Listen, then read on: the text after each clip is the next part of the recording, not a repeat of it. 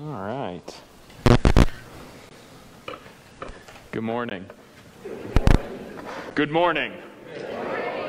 Wake up. I don't know. Uh, normally we have someone come up and read the scripture.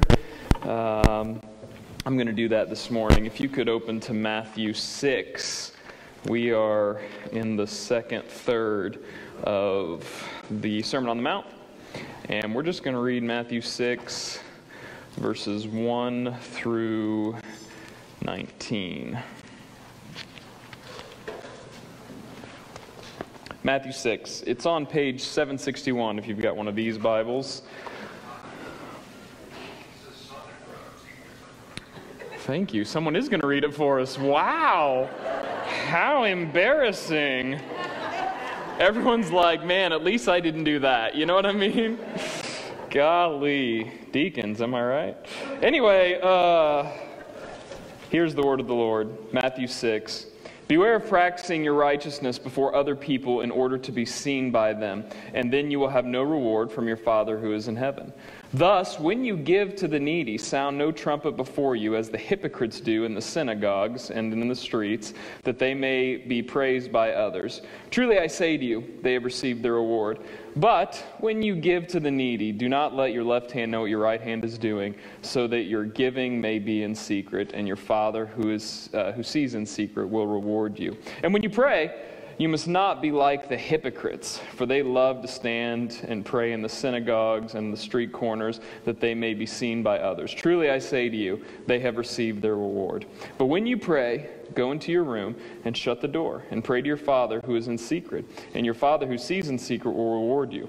And when you pray, do not heap up empty phrases as the Gentiles do, for they think that they will be heard for their many words. Do not be like them, for your Father knows what you need before you ask Him. Pray then like this Our Father in heaven, hallowed be your name. Your kingdom come, your will be done on earth as it is in heaven. Give us this day our daily bread, and forgive us our debts as we forgive our debtors. And lead us not into temptation, but deliver us from evil. For if you forgive others their trespasses, your heavenly Father will also forgive you. But if you do not forgive others their trespasses, neither will your Father forgive your trespasses. And when you fast, do not look gloomy like the hypocrites for they disfigure their faces that their fasting may be seen by others.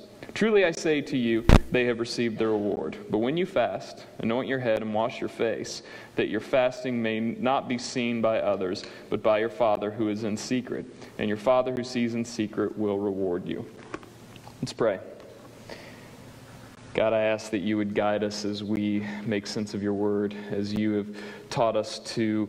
Uh, you've taught us we have a heart problem and that we need to seek you above all things and that, that you're making things right through Jesus. I pray that your word would bear its weight on us and that we would walk out of here being transformed by the renewing of our minds, that we would repent and believe in your gospel.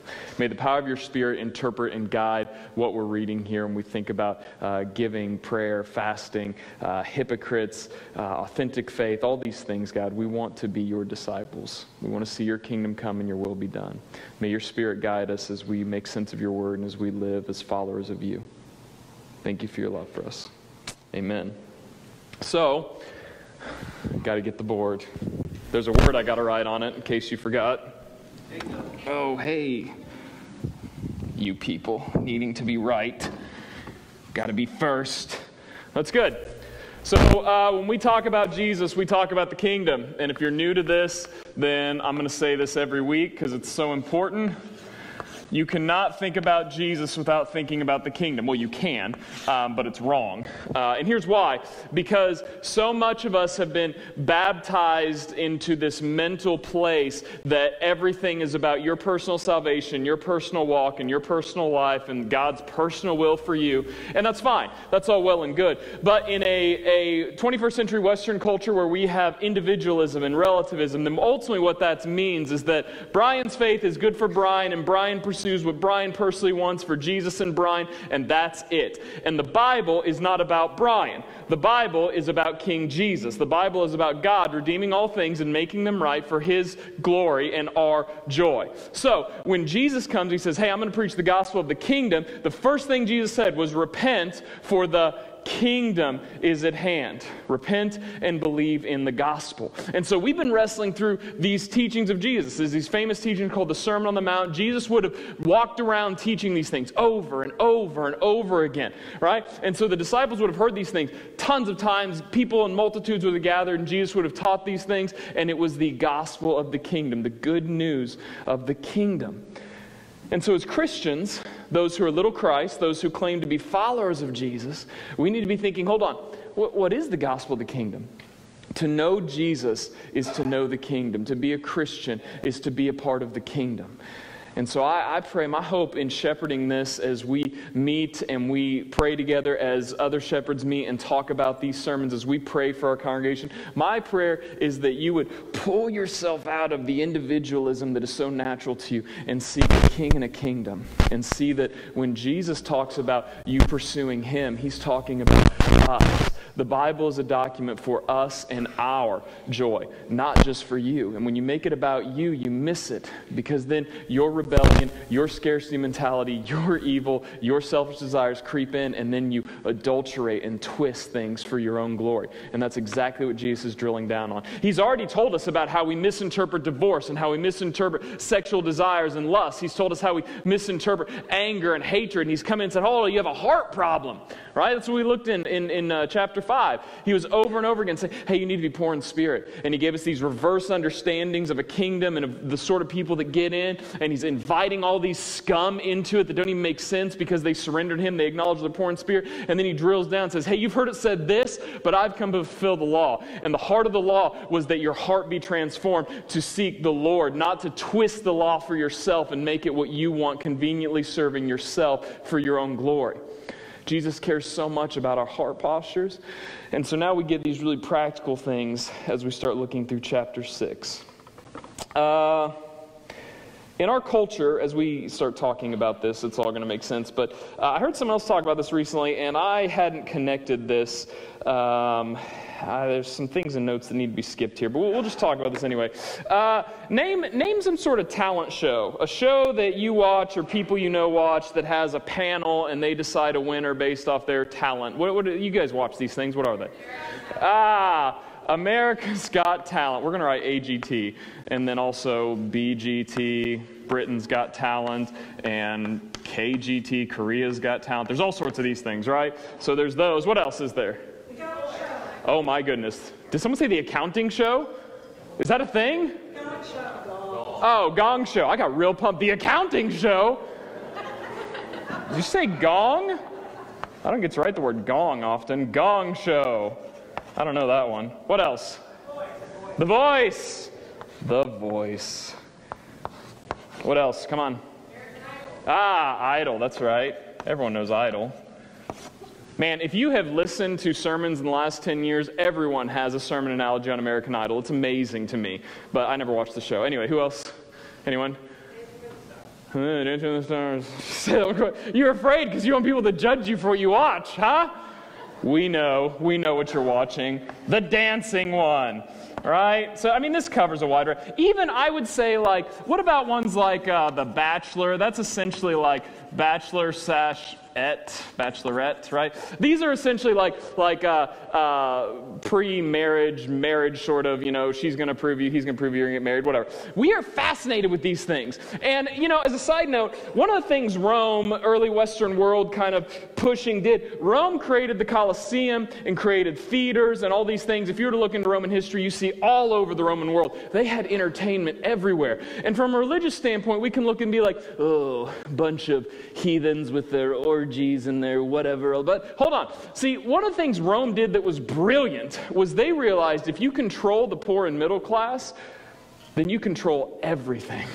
They recognize it's such a brilliant sociological thing they did. If you can entertain the people, then they have no reason to be upset. Therefore, they will never revolt, and they'll just constantly revere Rome, who is in power, because he's constantly entertaining them. So when you create the Colosseum, and you have all the implication here is if you're poor and if you're a slave, whatever, you might have to fight, and then you'll die because Rome is ultimately powerful over everything. But also, the idea is that we have free entertainment. Go to the theater, go to the Colosseum. We have entertainment everywhere. We control the masses through entertainment. Which, man, we could camp on that point forever because we are all so into our choice. And we get, you know, I don't want to get into philosophical determination and all this. You don't have any choice, it's all determined. That's not what I mean. But, um, Calvin, calm down. No, no, no. What we're saying is that sometimes we think we have all this power and all this control, but actually, what if it's a thousand small decisions that is made for you because of the entertainment things you constantly on your phone?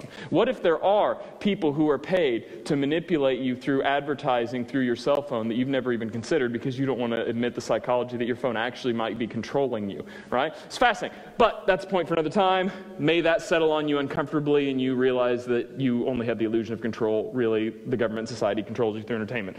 Ooh, okay. So, but anyway, weird. So, we have these, we are fascinated by this. This idea that someone portrays something to us and then a panel of people decides, mm, yes, that is worthy, that's quite good, or that stinks, get out of here, right? We love this.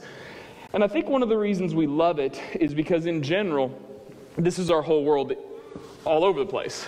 All of us are on America's Got Talent. All of us are Dancing with the Stars. All of us are The Bachelorette. All of us are doing these things so that people give us some sort of accolade, value. In fact, there was a psychologist who wrote that in general, we believe our self worth is this. There's a, an equation self worth equals performance, what you do, plus other people's opinion, what other people say about what you do. And if you're honest with yourself, your resume, your when someone says, "Hey, what do you do? What do you, what do you do? What do you do around here? What are your hobbies?" The way that you project yourself is ultimately another version of one of one of these shows.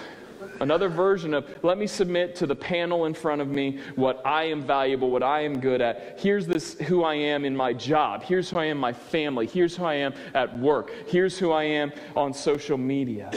And we project this image so that other people can give some sort of thought, high five, opinion of us, and that equals our self worth. Even if you're the person here who says, I don't care what nobody thinks, I control me. I don't, it don't matter what other people think. I am just such a rampant Westerner that I don't need no one. I am the most delicate flower in the bunch, and I don't need anyone's opinion. That is a projected image. You're pretending. You're pretending like you don't need anyone. But there is someone's opinion that you value more higher than others. There's some parent, there's some mommy daddy issue, there's some uncle, there's some job, there's something that brings us back to this equation. And I don't want to camp on this and say this is who you are, but I think it's worth acknowledging because someone in here needs to hear that. They need to hear that your life is so determined by what you think you perform, what I do, plus what other people say about what I do. That is my self worth. And the Bible says that your self worth is solely based on Jesus Christ. That's it. And so, if you're trying to find something in life, some value based off of this panel of people who look at you, who say, mm, Yeah, we give you the gold stars, we give you the thumbs up, we let you go to Hollywood to sing, or whatever it is, if that's your pattern in life, you feel empty. You're sick of it, you're drained. Or maybe you found your niche and you're going to camp it out for another 40 or 50 years, and then you die and you never really knew what it meant to live because you don't know what it means to truly live. You're just trying to perform for other people's opinion. We want to control our narrative. We have this scarcity mentality. We've talked about this a lot this scarcity mentality. So we entered into sin. We decided to bring sin and death and rebellion into the world because we didn't want to follow God's way. We wanted to do our own way. And you know this because you do this all the time. You want to be your own person, you do your own thing, and you pursue what you want to pursue, and it leads to rebellion. You ultimately think about yourself. I ultimately think about me and what I want, and I step on people like my wife and kids and, and employees, and I can try to climb this ladder to be who I want to be, and it creates all this problem. And I'm so scared of being found out that I'm actually not enough.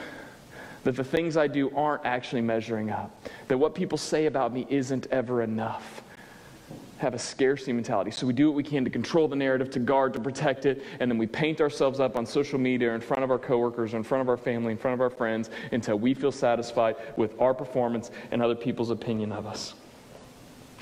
Jesus says we have a heart problem. That our rebellion against the Lord uh, has led us to be apart from Him. And the only hope is the gospel. So the only hope is through Him. He says, I am the way, the truth, and the life. No one comes to the Father except through me. Jesus says we need to repent, we need to change our minds. And so this morning, as we walk into these verses, and we've had these are really straightforward, practical verses. Hey, don't be like this, be like this. Don't be a hypocrite. Who here wants to be a hypocrite? Yeah, no one. This is a big term that's thrown around all the time. It's like, don't be a hypocrite. And then Christians say this thing, we're all hypocrites. Yeah, stop, Christian. Quit telling people we're all hypocrites. Duh, we're all fallen and broken. Jesus tells us not to be a hypocrite. So it's stupid to self identify as, oh, we're all hypocrites. Stop it. King Jesus is who we look to, not whether or not David's being a hypocrite. I'm going to let you down. I'm going to say the wrong thing up here. I'm not going to call you when you're sick on the right moment. I'm not going to reach out to you when I should. I'm not going to do the pastoral thing that you think I should. I'm going to let you down. But King Jesus will never leave you, He will never let you down.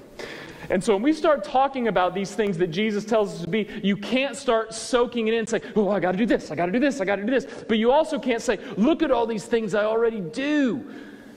Because that doesn't point back to Jesus. The heart of everything is to love God with all your heart, soul, mind, and strength, and to love your neighbor as yourself. And you can't possibly love your neighbor. You can't be this all inclusive, I love everyone, man. You can't love anybody if you don't first love the Lord. And you can't possibly love the Lord if you're not loving other people. They go hand in hand. Jesus didn't give us two commandments, He combined them in one and said, These things go together. The second is like it, meaning it's just as important as the first. Love the Lord your God with all your heart, soul, mind, and strength, and love your neighbor as yourself. So, as we walk into chapter 6, Jesus talks about phony religion and authentic discipleship. And we're going to start walking through these things. He's going to talk about these three spiritual disciplines. What are they? We, I just read these. What are the three things Jesus hits on? You remember? Giving, right? Talked about giving. What else? Prayer.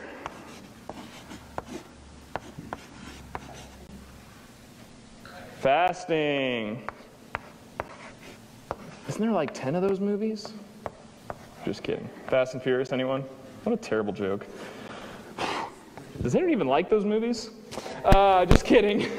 Uh, Chad does. Anyway, so uh, giving, prayer, and fasting.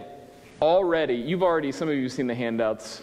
You've already, you've read these words. You're ready for me to just whip you with my tongue so that you get the guilt gun. Guilt, guilt, guilt, guilt, guilt, guilt, guilt. You better give. Uh, you better fast. Uh, you better be praying. Uh, and you're like, oh gosh, I stormed. Woe is me. I'm so awful open handedly. I got to trust Jesus. Uh, and then we walk out of here and we do nothing.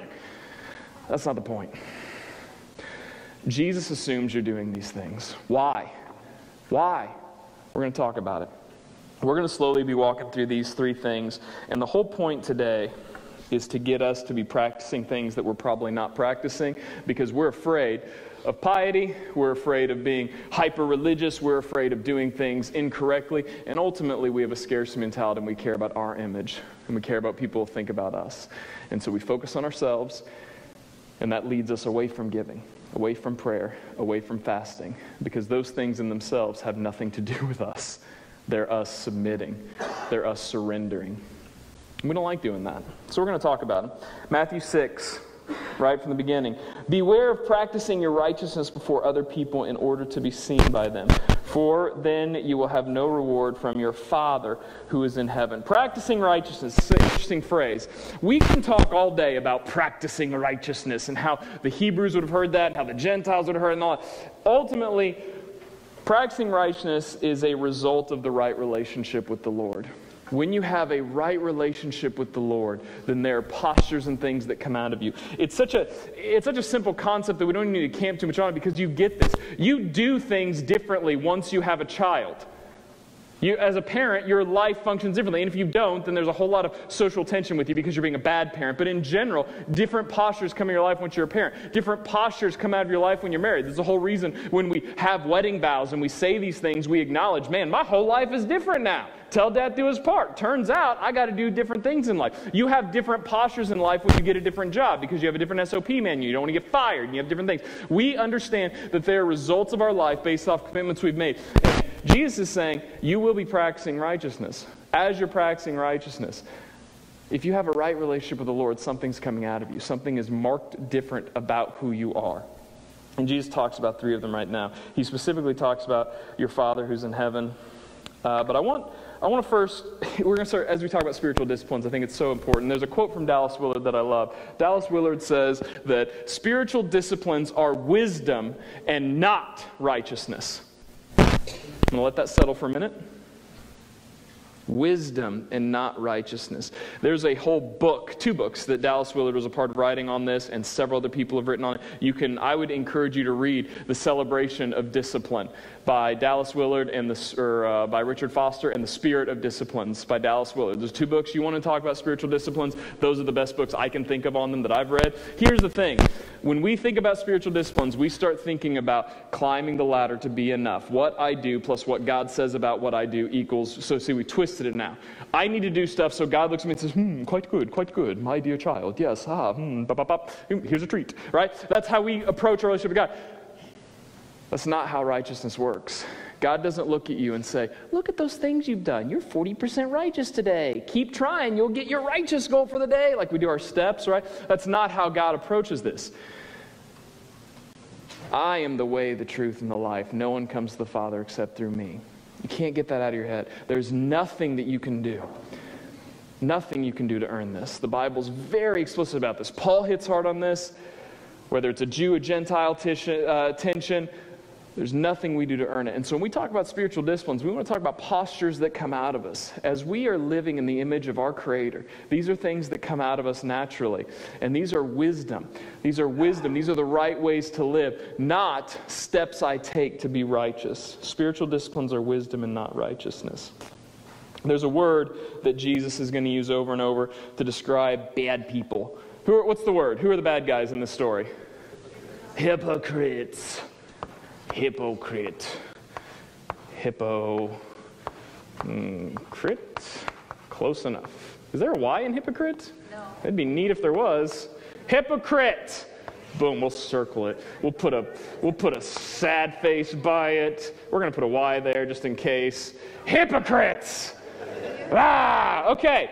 So, again, fascinating word. Uh, in their time, it was a play actor. This wasn't a word, a derogatory term in a sense. It wasn't like people were like, mm, hypocrites. Arr. It wasn't like that. It's not how people thought about it. It was like, oh, these are people who are play acting. It was known. This person is putting on a posture that is not real life. Think about uh, Tom Hanks or uh, any other actor. Gosh, t- who's, what's another actor?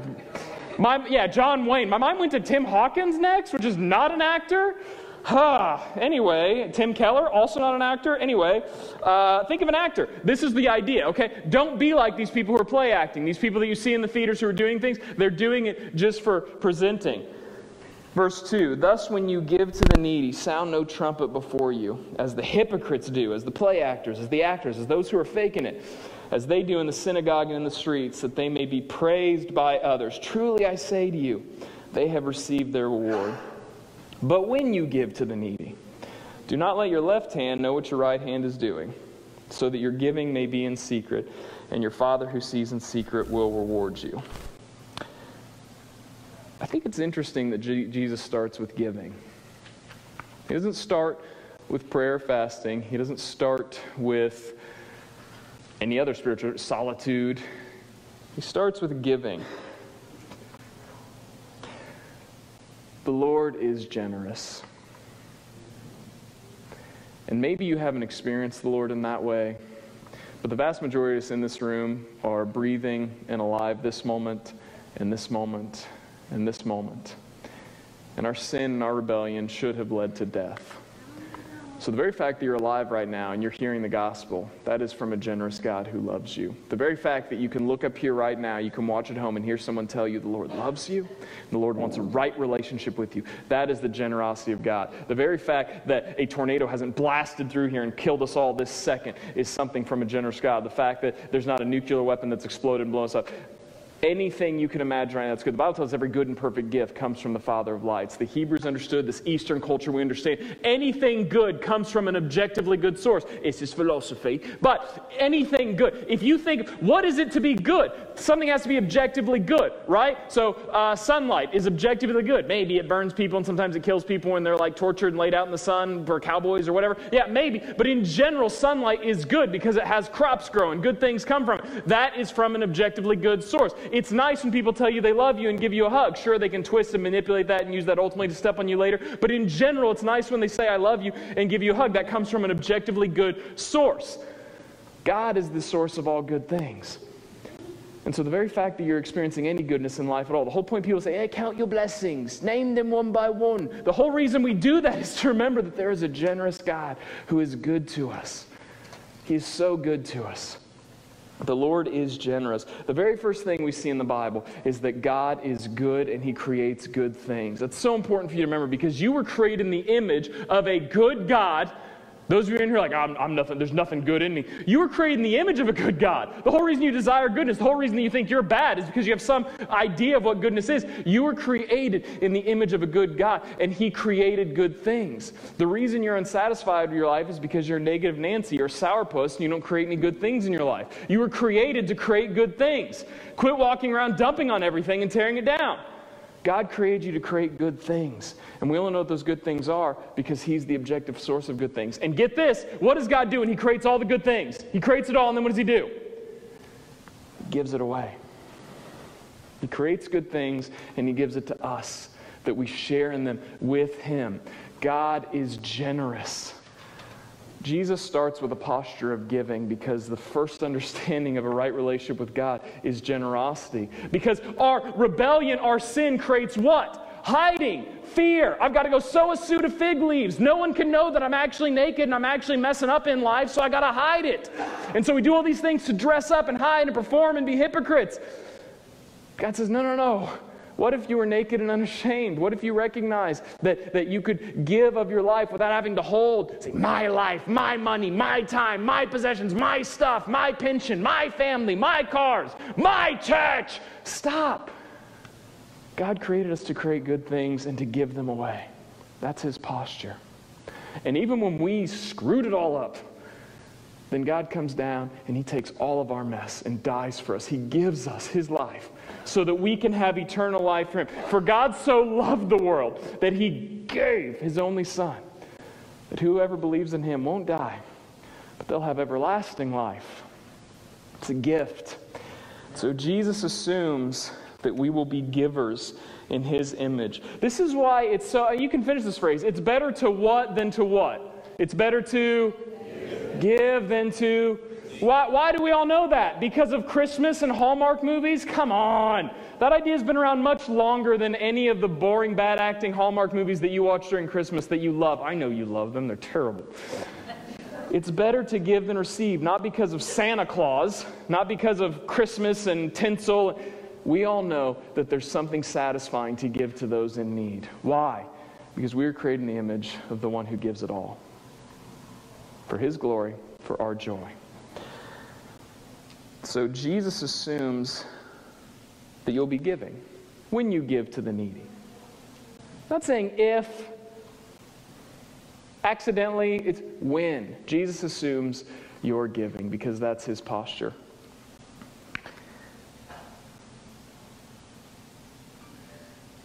Are you living in this way?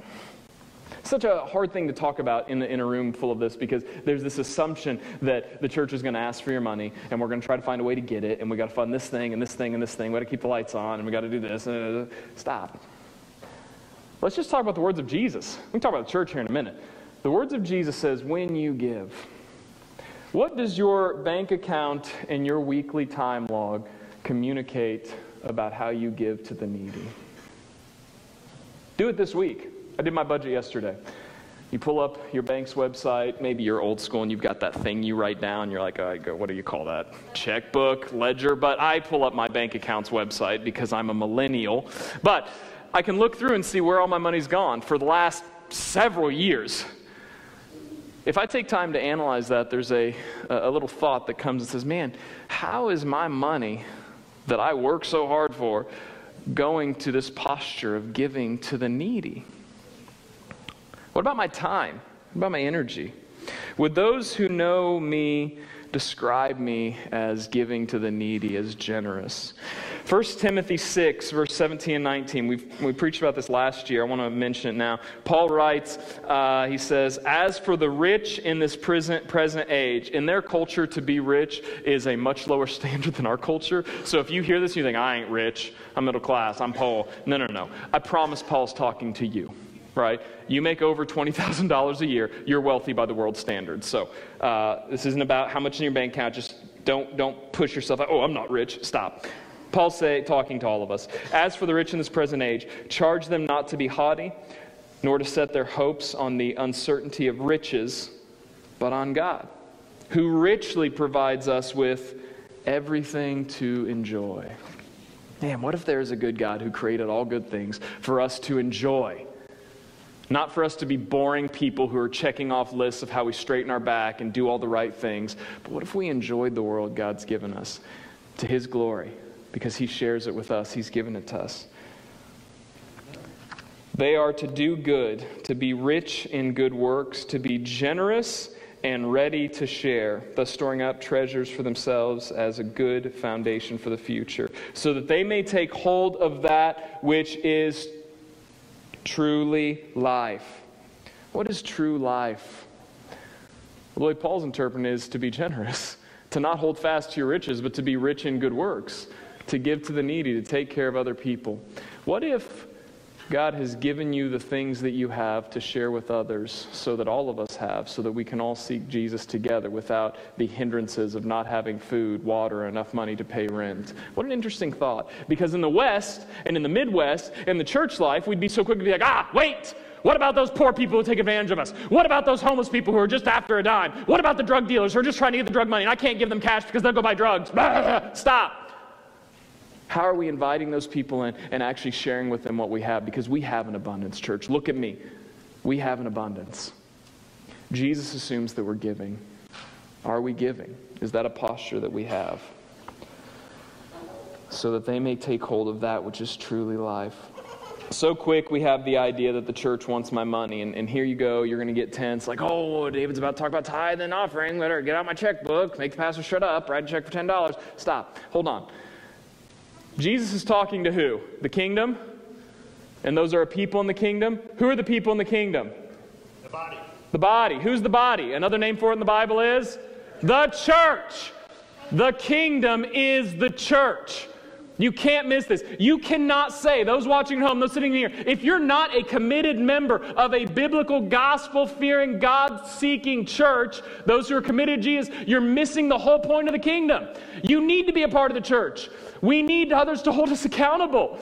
How you don't know what you don't know. How are you going to know if you're giving to the needy? Thank God for the church that we all humbly come and say, We're poor in spirit, we're screwing all this thing up. But because King Jesus loves us, because he died for us, because he said he's with us always, then we're going to be his disciples. And I might not figure out what Howard's figured out, but he's going to help me come along, and we're going to constantly come back to scripture and wrestle with these things. And I know money makes you tense. And I know that you're so afraid of someone trying to say, Give me your money. And I don't want to give to this organization. What if they screwed up? I don't want to give to the church because they're all selfish. If you think that giving to our church is a problem because you don't trust something with us, then may God lead you to come talk to us about it so that we can do the right thing. Or maybe we can guide you to quit having a selfish heart. We are taught to give. And maybe that was a little too fast and passionate for you, but let me make it very simple for you. If you're going to give to the needy, it's going to include you giving to a church. That's it. If you're not giving to a church, then I would go as far to say you're missing something. Not because we have to keep the lights on, not because I need more money in my salary. Forget about it. We can, we can talk books. We're very open with the books in our church. We can talk about dollars and cents all day. And we have people here that right now, off the top of their head, could throw out numbers at you till they're blue in the face. It makes me sick how much they know about numbers. Thank God for those people because they protect us from doing things that are selfish when you give to the needy. If you want to help people around you, if you want to give to the needy, figure out how to give to your local church. Because God has told us that we are part of His kingdom and that we're to be taking care of the needy. We're to love others. And so, as a church, that's our goal. And we do that through all of us living generously. Give to the church. So much of us just give when it's conveniently generous, when it's convenient for us. And this isn't a message about how you should give till it hurts. That's not the point. I'm just encouraging you to be open handed with the things you think you own your time, your money, your possessions. How are you giving as a posture to the needy? Because we don't just need money in the kingdom, we need obedience. We need people to walk with youth kids who don't have parents to teach them things.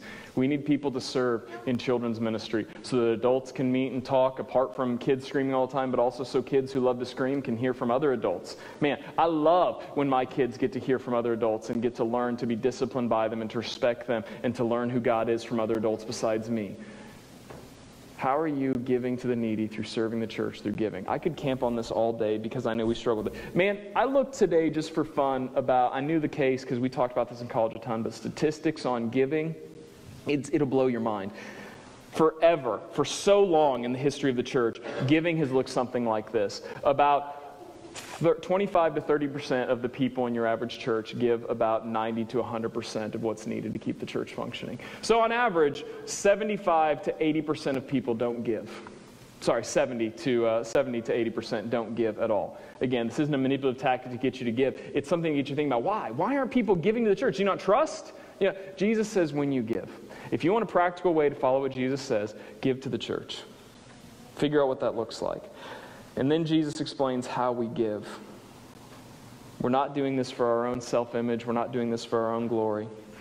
We're doing this for our Father who sees it in secret. He even says, don't go as far, he goes far as say, don't let your left hand know what your right hand is doing. You don't give for your own self. Ah, David, good job. You gave X percent this week. You're so good. You're really doing it. Back to me, my self image, my self worth. Your self worth is based off Jesus. You give as a posture of who He has called you to be in His kingdom. Why do we give? We give for Him, for His glory, not for you. This is what answers, this is going to answer all the questions. Why do we give? Why do we pray? Why do we fast? For His glory. We do it for Him. It's a posture of who He created us to be. If you're doing it for His glory, it makes sense. If you're doing it for yourself, it's never going to make sense. Be generous this week. Pray about how to give to the church and to others. When you pray, you must not be like the hypocrites, for they love to stand and pray in synagogues and in the streets so that they can be seen by others. Truly, I say to you, they have received their reward. But when you pray, go into your room and shut the door and pray to your Father who is in secret. And your Father who is in secret, uh, who sees in secret, will reward you. And when you pray, do not heap up empty phrases as the Gentiles do, for they think they will be heard for their many words. Do not be like them, for your Father knows what you need before you ask. Prayer is intentional communication with the Father. And we could, uh, we preached earlier this year, uh, we had four or five sermons on prayer. We talked about the Lord's Prayer. You can go back and reference those and talk about those. In general, that's what prayer is. Religious leaders of this day, they believe that if they were very open with how they prayed and everyone saw it, then they would be lifted up. Oh, look at me. I'm praying at the hours I should, doing the things I should, honoring all the Hebrew ways of prayer. And then Gentiles or pagans, they pray to Greek gods and such, and they would just blabble on and on and on because they believed their gods were fickle. Their gods would be like, oh, well, I'm not happy today. Squash and all these bad things would happen, right? And so they would just blabble on and on and on to appease these gods. Jesus says that's, that's not how we pray. Your prayers aren't for you, your prayers are for your Father. And so when you pray, again, Jesus assumes you will pray. Talk to the Father. I think it'd be helpful in your week this week. Right now, think about, think about the things in your life. What are the, what's the weight of the world in your world? What's heavy? What are you struggling with? Your job? Your family? Divorce, addiction, trouble with kids, trouble with school, school starting, your job stinks. Have you talked to the Father about it?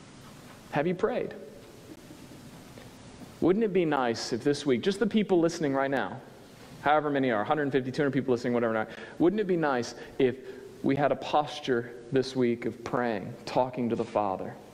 Not for our own image, not for ourselves, but because of a posture of a right relationship with the Lord, because of the wisdom of growing near to Him. The Lord tells us over and over to talk to Him. He wants to talk to us. he even goes on to say that, um, that your Father knows what you need before you ask, right? So God wants to talk to you. God knows what you need. Your Father, heaven, He knows what you need. Have you talked Lord about it? Pray this week. And when you fast, do not look gloomy like the hypocrites, for they disfigure their faces, and their fasting may be seen by others. Truly, I say to you, they have received their reward. But when you fast, anoint your head and wash your face. That's a funny phrase to me. Wash your face. So you can tell your kids. The Bible says, wash your face. Wash your face, that your fasting may not be seen by others, but by the Father who is in secret. And your Father who is in secret will reward you. What is fasting? Again, we could talk for an hour about this. I could have set this aside. We could have had three different sermons one on giving, one on prayer, one on fasting. We're deciding to do it all at once. Here we go in general, fasting is us choosing to abstain to get away from something so that we can spend more attention and time on the Lord. And those of you who have studied fasting and are uncomfortable with that definition, then please make a video teaching us about fasting and we'll play it or whatever. We don't have time right now to talk about all the intricacies of fasting. But we all know inside of us that there are things in our life that we need to get away from sometimes. I have too much cell phone in my life. I have too much Oreos in my life. I have too much working out in my life. I have too much uh, Uh, idolizing my spouse in my life. I have too much sex in my life. I have too much porn, whatever it is. There's something in our life, whether or not we deem it as sinful or not, that consumes us. So the whole idea of fasting is say, I'm going to step away from this because the Father and a right relationship with Him is more important than this thing that might be drawing me away from Him. My body doesn't control me. My, my brain doesn't control me. King Jesus controls me. So, what if I choose to not eat for certain times? Maybe uh, you fast from noon to noon, one, one 24 hour period, and you say, you know, I'm going to spend this time instead of focusing on my need for food because I measure all my life by food, I'm going to focus on the Lord and how I need to seek Him. Maybe it's your cell phone. Everyone tells you you're on your phone too much, your spouse tells you you get really fired up. What if you said, hey, what if my phone does cause a problem? How could I survive X time without my phone, without social media? Jesus again assumes when you fast. And I think that this is the most frustrating one because we can all relate to it. Have, how many of you have ever been, just raise your hand if you've ever experienced someone who likes to brag on their uh, thing that they've gotten rid of for the Lord? Have you ever experienced this? Like, like the, the little martyr that's like, I'm not on social media this year. I'm not listening to rap music anymore. Come on, you're all shaking your heads at me. You don't raise your hand. You don't offend the person next to you. Man, in college, this was the thing. It was, it, oh man, it would drive me nuts. Every time Lent came around, I want to throw something. I'm getting fired up. I'm getting goosebumps. I'm angry right now. But there were so many people like, for Lent this year, I'm giving up social media. No offense if you've done that. I'm not trying to offend you. But it was the big deal was that everyone needed us to know. Oh, we're sitting in the cafeteria. Everyone's eating the new cookie that came out. Um, I gave up sugar for the Lord. Great. Neat. You're on a cleanse for Jesus. You're on a diet for the Lord. It's such a fascinating thing in our culture that we give up things. We've twisted this fast now. We don't use fasting language in our culture. We use words like cleanse. We use words like, uh, well, actually, intermittent fasting is really popular. I actually do intermittent fasting, but not for spiritual reasons, just because it's better for my overall health. But we use these languages and, and we try to, and Jesus comes in and says, hold on. Your discipline, your thing that you're giving up for the Lord is for the Lord. It's not for you. Think about what maybe you need to release so that you can spend more time with the Lord. And how does that grow you near to the Lord, not near to other people looking at you and thinking about you? Because it's not about you, it's about King Jesus. We said earlier, none of this, nothing makes sense apart from King Jesus. So, what do we do with all this? Jesus assumes that we're practicing these things because we've had a posture change, our heart's been changed, and these things come out of us. We are giving because the Father is giving. We are praying because we want an intimate relationship with the Father, and so we talk to Him. Right?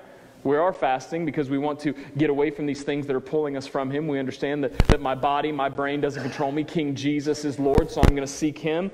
So, be it cell phone, cookies, whatever it is, I'm going to step away from that for a time. There's a, a side note. Uh, one time, my family unplugged our microwave for a little bit, so that even that slight inconvenience gave us a moment to pause and say, Man, the Lord is so good to us we could nuke our food whenever we want, except now because we unplugged it. But then we, we took that moment, man. There's one, there's several Sunday mornings during that time. I would go put a potato in the microwave, shut it, ah, because I'd realize it was, it was unplugged, and I'd be like, I'm supposed to pray during this time, but I'm just fired up. It takes five minutes to nuke a potato, and I didn't want to pray five minutes. I want to be mad at my inconvenience. But the whole point again was say, man, how is my mind being governed towards the Lord, not my convenience controlling my life? So what do we do? I want you to look at this. How does Jesus talk about God in here? What does he call him? This is so important. I'm going to erase it and write it down. Who does Jesus call God? Say it loud. How many times does he do it? You don't have to count, it's 10 times. Calls him Father. I know we need to land here, I know we need to get done. Jesus says, so that your Father who sees in secret, so that your Father reward your Father, your Father. If you're in the kingdom, then He is your Father. Maybe giving, fasting, prayer, spiritual disciplines in general, maybe none of it makes sense to you because God's not your Father. Father is an intimate language that's being used in Scripture to help us understand the intimate relationship that God wants to have with us. He is our Father. Despite all the crummy relationships you've had with fathers in your life, that's not the point. Because God is the objective standard for father, not your crummy dad or your awesome dad. God is better. And so Jesus says, So your father. It's intimate language. Generosity, intimate prayer, fasting doesn't make any sense outside of the Father because the Father loves us. Love is what motivates us. John 3:16 says for God so loved the world that he gave his only son that whoever believes in him shall not perish but have everlasting life. The Father loves you. The Father wants to have a right relationship with you. Thank God that you're here today to hear about it. We are broken, we rebel. Our sin has separated us from him. If you don't know the Father, today's your day. Today's your day to say, man, I want to give my life to you, Lord. I want to submit to you. I want to trust you with all my life. I want to learn what it means to love you and to be motivated by your love to, to generously give to others as you've called me to because of your great love for me, to, to openly pray intimately to you and to seek praying for others because prayer is an act of love, because your love motivates me. The Bible says, Paul writes, the love of Christ compels us. May God's love be our motivation for these things because He is our Father. If you look in some of the seats around you, there's some cards that were laid out. Maybe you got one, maybe you didn't. Someone hold one up if you've got one. They look like this. Maybe. Did I send that image? Maybe I didn't. Hey! Listen, this is, I, I, get it, okay? Some of you are like, don't tell me how to live my life, okay? I figured this out myself. Get out a piece of paper if you want to. During the response time, here's what I want you to do I want you to mess with this. Uh, we, we can leave this up on the screen, you can see it. I want you to think through what God's laying on your heart today. Because right now, we could take this whole message two different ways. One way we could take it is to say, don't do any of these things selfishly. So just open your hands and ethereally pray and hope that God lays in your heart the perfect ways to do these. Great. But I doubt that many people in here struggle with praying too much, giving too much, and fasting too much. I would wager to bet that you struggle with doing none of it, either because you're afraid of doing it wrong or because you're selfish like me. And so I think maybe this would be a good time to say, man, I'm just going to take a moment while the song plays, before we move into announcement times, before the service closes, I'm just going to take a moment to look at these questions, to look at the piece of paper if you've got it, and just to say, man, what is God saying to me right now? What do I need to be praying about? What do I need to talk to the Lord about? How do I need to be having a generous posture like the Father? What am I missing with that? Maybe I need to be giving. Maybe I need to be giving $10 a month, $50 a month. Maybe I need to be giving my time. God's been telling me to serve with the children, to serve with the youth, to, to help on the worship team. And I just keep saying, nah, I'm not doing that. What, how do I need to be giving? What do I need to be fasting from? What do I need to step away from in order to seek the Lord more fully? This is your response. If nothing else, if maybe that's too much for you, we're going to have the band come forward. If, if that's too much and you can't figure it out, Jesus gives us a prayer in the middle of all this. He says in 6 Matthew 6, verse 9. This is how you should pray. It's very specific. We're going to say this prayer together here in a minute. We're going to put the words on the screen. If nothing else this week, I would encourage you to pray the words of Jesus. That is your response. If you don't know how to give, you're, you're terrified because you don't, you, you're just confused, you're scared or whatever, you don't know how to give, you don't know how to fast, you don't, I would encourage you to stop all this and say, first of all, I need to know God as our Father, our Father who is in heaven. That's what we need to know. And so we're going to say this prayer together. I would encourage you to be saying this prayer throughout the week. Stand with me as we pray the words of Jesus. And during the response time, take time to fill out the card. Take time to answer to yourself how should I pray? How should I fast? How should I be generous? What does that look like? But first, as one body standing before the Lord, those committed in Christ, eternally bound for his kingdom, let's pray this together. Our Father in heaven, hallowed be your name. Your kingdom come, your will be done on earth as it is in heaven. Give us this day our daily bread, and forgive us our debts as we've also forgiven our debtors. And lead us not into temptation, but deliver us from evil. For yours is the kingdom and the power and the glory forever. Amen. Father, I pray that you would guide this response time. I know my, my words are so inadequate for, for these things. We've read your words, Jesus. We want to make sense of what it means to be generous in the right ways, in the heart posture you've given us as authentic disciples.